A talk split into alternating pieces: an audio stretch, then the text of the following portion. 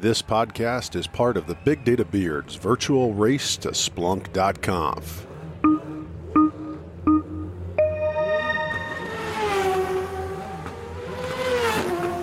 Be sure to tune in to all the racing action by visiting youtube.com/BigDataBeard, or simply visit BigDataBeard.com and click virtual race to .conf.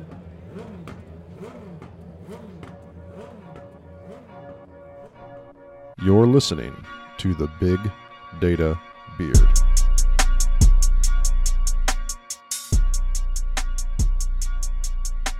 Welcome everybody to the first podcast in season 8, and this season is all about the virtual race to Splunk's.conf 20. If you didn't get a chance to check out the races this week yet so far, be sure to go over to our website, bigdatabeard.com/VR2C, or just check out our YouTube channel, as all the live streams will find their way there. Today's race is actually sponsored by our friends at Red River Technologies, a longtime friend of the Big Data Beard. And today we're excited to have a conversation with Amin Murad. He's the Customer Solutions Architect for the Federal Civilian Team. Amin, welcome to the Big Data Beard podcast. Thanks, guys. Thanks for having me. Absolutely. Well, I mean, in case folks don't really know much about Red River Technologies, would you mind just spend a moment and tell us a little bit about Red River and the values you deliver to your customers? Absolutely. So, Red River is an IT solutions provider, and really what we look to do is help enterprises and federal agencies kind of solve some of their business challenges, leveraging, innovative solutions, right? So we're not really just reselling different products, but we're actually, applying engineering value on top of that to help come up with a holistic solution, right? And really drive value to our customers.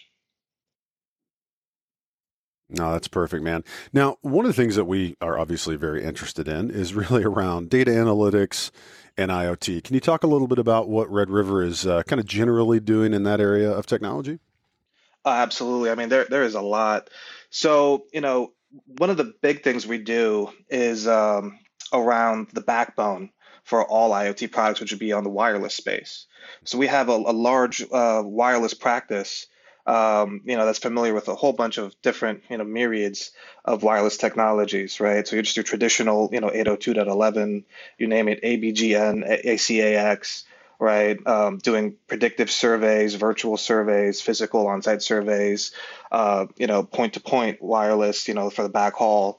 And then also some of the other, less common but more recent protocols, like Zigbee, and LoRaWAN is some of the newer and upcoming technologies, so we're exploring things in those spaces and then helping customers, address their requirements around their different IoT, products and tools that they're going to leverage, some of their different sensors, helping them correlate data from those sensors and, aggregate and ingest it into analytics platforms like Splunk. Yeah, so when you talk about all the different applications of these different protocols and the use of these sensors, what are you seeing, especially in your space where you focus, within the federal space, what are you seeing as these organizations using from an application standpoint? Like, how are they using them? Absolutely. So, I mean, it is, oh man, it's kind of really fascinating and crazy at the same time. And, things that you generally wouldn't even really think about. So one such sensor that I've seen used is a CO2 sensor. And so, with some of these newer buildings, right, that are like LEED energy efficient certified, one of the strategies that they actually implement to conserve energy is having these CO2 sensors, right, all over the building. And these CO2 sensors would calculate exactly how much of that CO2 is in each room, right? And as a result of that, be able to identify how many people are in that room and modulate the HVAC system so that the HVAC system isn't running excessively if there isn't anyone in that room. And that way they can save energy. So would CO2 be a better, because I love the concept of kind of the smart building, but I'm curious, like, what is CO2 a better indicator than like a presence monitor? I guess that's probably more consistent in terms of its ability to actually predict the number of people.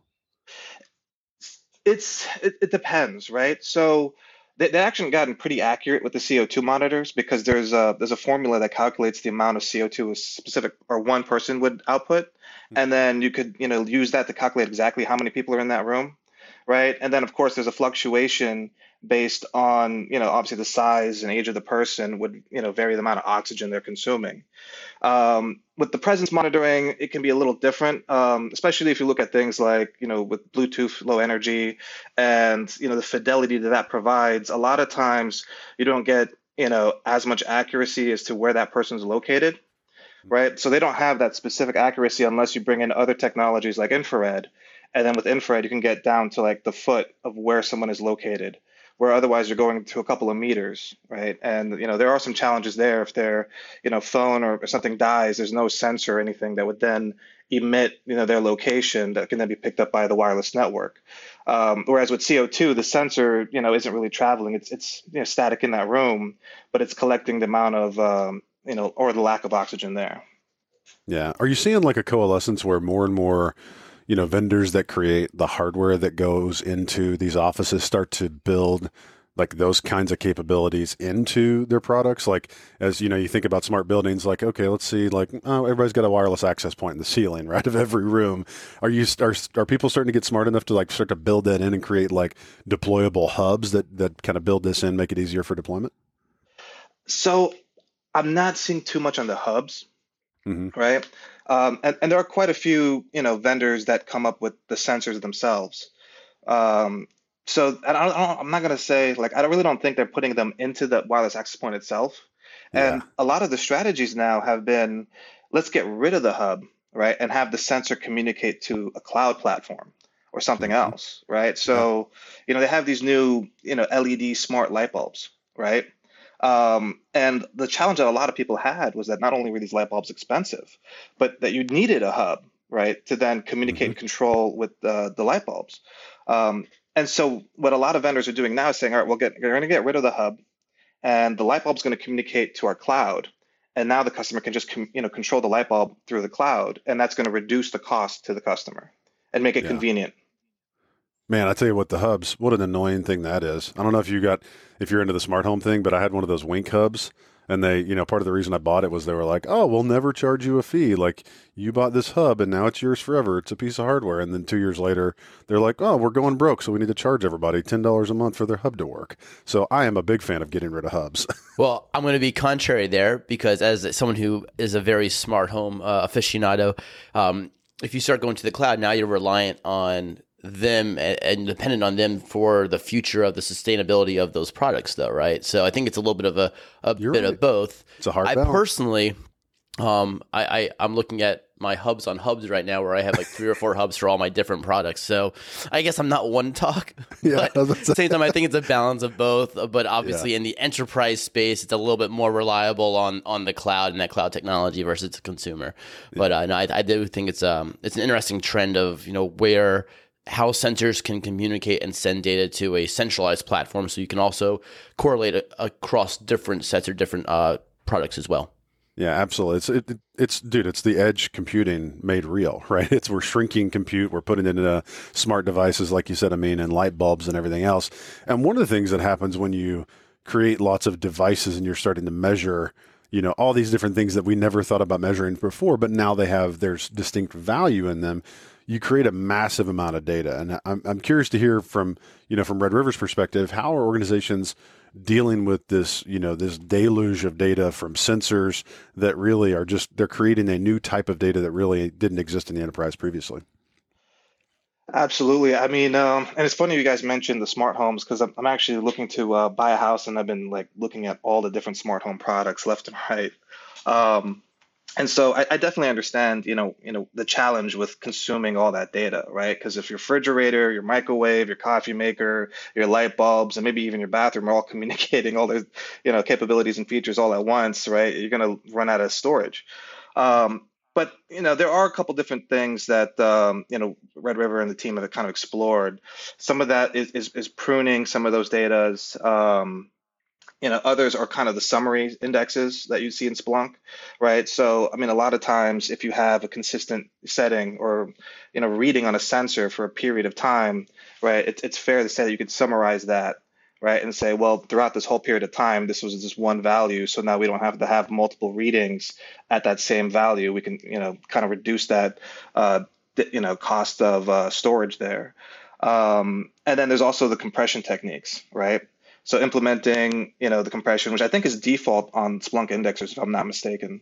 And, sometimes, depending on the data source, there could be extraneous information that, isn't necessarily relevant to the application you're looking for to get the answers out of the IoT appliances. So you can prune those specific data fields off and just kind of keep what's necessary. So you mentioned Splunk a couple times, and I'm curious from your point of view, how is Red River partnering with Splunk to deliver value to your customers, both for IoT use cases, but all the use cases where Splunk and its data to everything platform really play? Oh man, so I'm glad you asked that because I'm actually involved in quite a few of those projects, and there's a lot. We've been working with Splunk on the Return to Work initiative. On a couple of the other initiatives, and Splunk is a core component of some of our strategic solutions, right? So especially, when you talk about the IoT space, right, security is definitely a big concern. I was actually just listening to another podcast where somebody was talking about a vulnerability that a security researcher had found where they could reverse engineer the firmware of a coffee maker and push that, updated or basically, rogue firmware to that coffee maker without any authentication and take over that coffee maker. And now you have a coffee maker that's spying on you, right? So there's definitely a major threat landscape, when you look at all these IoT appliances, is, hub controlled, cloud controlled, a lot of times the security concerns aren't taken into consideration around those IoT appliances. And so Red River came up with the device isolation architecture. And our device isolation architecture really helps to reduce that threat vector. So some of the things we do, is implement technologies like network access control and, flow analysis, vulnerability analysis, and we take all of that data, feed it into Splunk, correlate it, leverage tools like enterprise security, so that if there are incidents or suspicious activity, right, we can then correlate, investigate with it, leveraging enterprise security, and then also incorporating things like Phantom to automate some of those remediation tasks, right, or at least automate some of the investigation steps. Yeah, absolutely. One of the things you talked about there that I want to kind of peel back a little bit is, this idea that, when we have massive amounts of streams of data, obviously you need a platform, to find value from it. So you talked about Splunk as a platform that Red River's partnering with to deliver value from customers. But one of the things that, as Conf is just, a few days away now, I'm getting buzz, from a lot of talk around there's, data stream processor. People are pretty excited about that product within Splunk. Are you seeing that being adopted to help deal with like this idea that there's lots of disparate sort of data sources and sensors and otherwise that it makes sense to kind of do some initial pruning, tuning of the data before you send it into Splunk indexes? Absolutely. Because, there are a myriad of fields. When you break down what data your IoT appliances are sending, there are a myriad of fields that may not be relevant, right? And you really don't need to consume those fields. Right. So it used to be that you would go on a forwarder, you configure your props and ingest.conf, and then from there you could prune the data that way. But when you have all those different little IoT appliances sending that in, right, and your forwarder may not be able to handle that, DSP definitely helps offload a lot of that stress and makes it easier for that data ingestion. Yeah, absolutely. Now, once you've got the data in, right, it's one thing. IoT is this concept of, there's lots of sources of data, there's sensors, but you want to create value. And when the data sets get really, really large, meaning large numbers of sources, lots of granularity of data, it's hard for humans to oftentimes deal with that sort of level of data. And that's where AI steps in. So I'm curious what you're seeing from a Red River perspective in working in the federal space, partnering to deliver value with Splunk. How are you starting to see IoT and AI start to coalesce for real value? Yeah, so it's actually interesting. So kind of going back to some of our strategic solutions, we actually built a solution around network access control and mapping, access control for a lot of different things. And so what we've done is taken the access or log times for when that device was accessing a network, right, and fed it into the machine learning toolkit.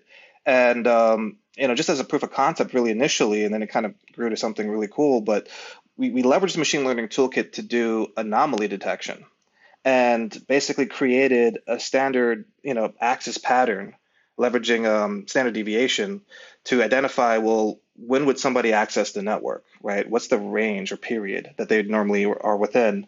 And if they fall outside of that, you know, this could be an anomaly. Something interesting could be happening. We should probably investigate, right? And that was just kind of the first foray, you know, looking into a whole bunch of different techniques and capabilities. And machine learning can get, you know, really deep into the math. So something I need to personally work on getting better at. Don't we all? Yeah, right? It can get I mean, I've gotten all the way up to Calc 1, and that's about it. So, you know, when they get deeper into it, you know, they're talking about, like, Bernoullian statistics, right? And, you know, cluster theory and K-means and, you know, things that go way over my head. Study Bayesian math. It's real fun. Yeah.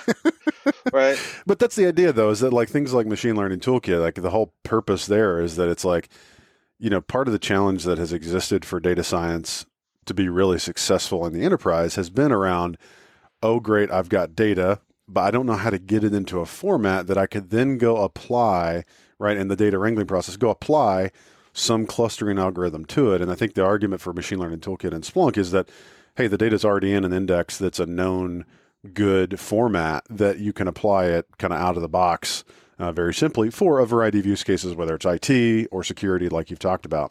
When you think about, you know, kind of the future, right, we're going into Conf here in a few weeks. We're probably going to learn some things I want to talk about in a second. But when you think about what's next for your partnership, you talked about that y'all have built some great solutions that bring value around IoT, security, and AI with Splunk.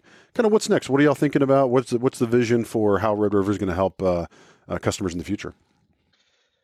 Oh, man. So honestly, it's kind of iterating on, you know, some of our existing strategic solutions we have and kind of taking it to the next level, right? So incorporating additional algorithms as part of the machine learning toolkit to provide, you know, more insights into what we have today. So that's something that I'm personally exploring myself. And like you mentioned Bayes and statistics, right? So that kind of provides a confidence factor. So it's something that I need to study, but being able to provide a higher level of confidence. So if I already know that, you know, there's anomalous activity going on, well, could I leverage Phantom to automate some of the investigation for me and then provide additional details back in the Splunk and back into my machine learning, you know, toolkit algorithm to then increase confidence of whether or not this is a false positive or is this really an, you know, some malicious behavior and, you know, we need to alert somebody and take some actions against it. Yeah, so Conf is just a mere days away, and I don't know about you, but I'm pretty excited. You know, what are you most excited about for Conf this year? And obviously, it is in a virtual setting, but you know, what are you going to be attending? What are your thoughts on what are you looking forward to hearing? So probably every Phantom session they have, I'm going to jump into it. I've been taking the Phantom administrator classes. And so I knocked out the first two. I still got one more left. And it's an interesting product. You know, it's really cool. And while people are saying, you know, it's part of the SOAR, right? Security orchestration, automation, remediation. But there's so many more applications to it. You could take it and apply it to the IT use cases, right? And being a network admin traditionally, right? That's kind of the space I understand the most, right? CPU utilization, you know, storage utilization, you know, network utilization. And honestly, the capabilities it has around, you know, Phantom and calling different APIs and being able to automate tasks can easily be applied to, you know, the network admins and system admins of the world, and looking forward to seeing what Splunk has in store for us there. Yeah, absolutely. I mean, Phantom, for those that don't know, it's like you said, it's a part of the originally thought of as a SOAR product, right? So that you can, you know, automate the response to kind of known activities, which, by the way, is not a new concept in security or IT, right? We've been doing automation for years. I mean, if anybody's ever written a cron job, like we know what automation is, right? It's automating something, but really it's the scale and applying that intelligent sort of machine learning algorithm to understand what's happening is really what I think is so unique. And then the ability to scale those playbooks across. And I'm curious, you talked about it, you know, as a security perspective, from an IT perspective, it's one of those areas where it's just sort of starting to get interest. Are you hearing interest from the operators in the industry around, you know, IT and SRE kind of folks, that Phantom's something they're interested in as well?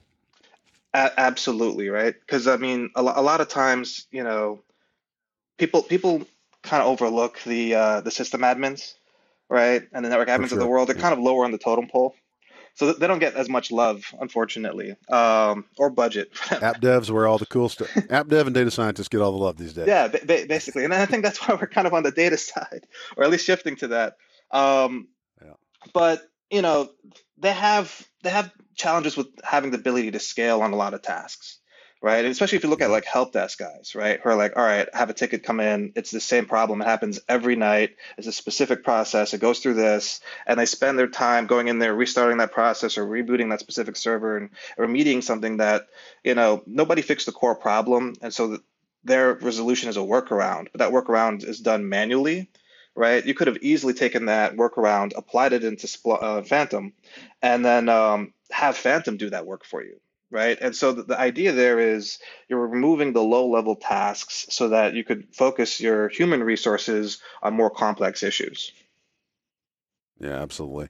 Well, I mean, it's been awesome to catch up with you to talk about what Red River's doing in the federal space, helping organizations adopt IoT best practices, using AI to identify and extract value from the data, and then really looking at that platform from Splunk and Phantom to automate a response to helping from security posture, but also from an operations perspective. So definitely great to talk with you. And I encourage the folks who are listening, if you haven't signed up for Splunk.conf yet this year, it is free. You can go to conf.splunk.com and register and probably attend some sessions that Amin's going to be in. So make sure you do that. But Amin, before we let you go, we want to have a little fun, and we've got a section we like to call Rapid Fire. We've learned a lot about our guest today, but now it's time to get a bit more personal in a segment we like to call Rapid Fire. All right, so let's get into Rapid Fire. First question, what has been the most productive thing you've done during COVID? Oh, man. So aside from cleaning my room, I built a brand new computer. Oh, that's nice. The room part. The new computer's fun. You gaming or something? Yeah, a little bit of both, right? So gaming and then trying to get into like the whole deep learning thing. So, you know, got the latest and greatest AMD CPU. It's like 12 CPU cores, which you think this thing's practically a server. Yeah. But I got all the LED lights too, you know, so you have to trick it out. RGB. Yeah. It's so fun. I'll have to send you guys a video of what it looks like, you know. Pretty cool. Put it on the Twitter. Yeah, right. Yeah, I think Corey and I have both been looking at building computers over the last couple of days. We're doing a lot more editing and video processing. So no, that's very interesting. All right. So next question, what book would you recommend to our listeners? Ooh, okay. So there's a couple books that I've read recently. One is Great by Choice, right? And so it's not really about data science. It's more about business. But it definitely opens your eyes to different business philosophies. And there's a really good takeaway from it, right? And one of which is fire bullets, not cannons, right? And so, you know, from there, basically they're saying, look, you know, try something small, start on a small scale before you invest heavily into it, right? And the analogy they provide is, you know, you have two boats, right? Each one has one cannonball, but multiple muskets, right? And so to get the angle of what you need to be able to hit your opponent, right, you fire the musket and tune the angle, right, because the musket takes a lot less energy and effort. And then once you got that angle correctly, then you go ahead and shoot the cannonball. So definitely an interesting... Fire for effect, I think is what they call it, right? Cool. Okay, so what is your favorite piece of technology right now? Ooh, well, I just got the new Samsung Note S20 Ultra, and the camera on that thing is phenomenal. I mean, really? The amount of acne I could pick up on people's faces when I zoom in, it's insane, you know. But the screen is great, right? I want to say it has an 8K screen. The audio quality on the mic is so good that it picks up people I have on speaker and that complain about feedback. So But like it's noticeably different. Like I've taken that phone and I've taken my mom's Note 8 and taken the same picture, right, and zoomed in all the way. And you could really do see the difference in color and contrast and detail. Interesting. Are there any shows that you're binging on right now? So I actually just knocked out all the binge shows, but there was one on Netflix. I want to say it was called Occupied or something. And it was really interesting. It's about, Norway and how Norway got invaded by the Russians because of an energy conflict and kind of all that, the geopolitics there. It's kind of cool. Oh, interesting. I'll have to check that out. And once travel opens back up again and you can travel freely, where's the first place you're going to be going to? Canada. All right. Convenient, easy. I could drive there in 7 hours. I've been trying to go. It's the promised land, but unfortunately the border's been closed, due to everything going on. And I've been checking every month, and it's like, yeah, we're extending the closure. So plus, the dollar is stronger there, right? So your money goes a little farther. So think about it as a discount vacation. All right. I like that. And then lastly, where can our audience find you on social media? Yeah. So LinkedIn is probably the best place to find me. And I'll have to pull up and see what my LinkedIn URL is, or I could probably share it with you guys. We'll drop it in the show notes. Yeah. It's all good. Well, very good. Well, it has been super fun to talk with you about Red River, your partnership with Splunk, and how you're delivering value to federal customers around AI, IoT, and security. Make sure, everybody, again, this podcast is part of the Big Data Beard's virtual race to Splunk.conf 20. You can find the race broadcast where we've got some great interviews with other technologists and executives from Red River on the race broadcast with us. And just go to bigdatabeard.com and click on the virtual race to.conf tab, or find us on YouTube, just youtube.com/Big Data Beard. Thanks for listening to the Big Data Beard podcast. Thank you for listening to the Big Data Beard podcast on our virtual race to .conf 2020. For more information and to see all of the virtual race content, check out bigdatabeard.com/VR2C. Special thanks to our partners, Splunk, Dell Technologies, Red River, Hippo Digital, Intel, Arrow, and McLaren.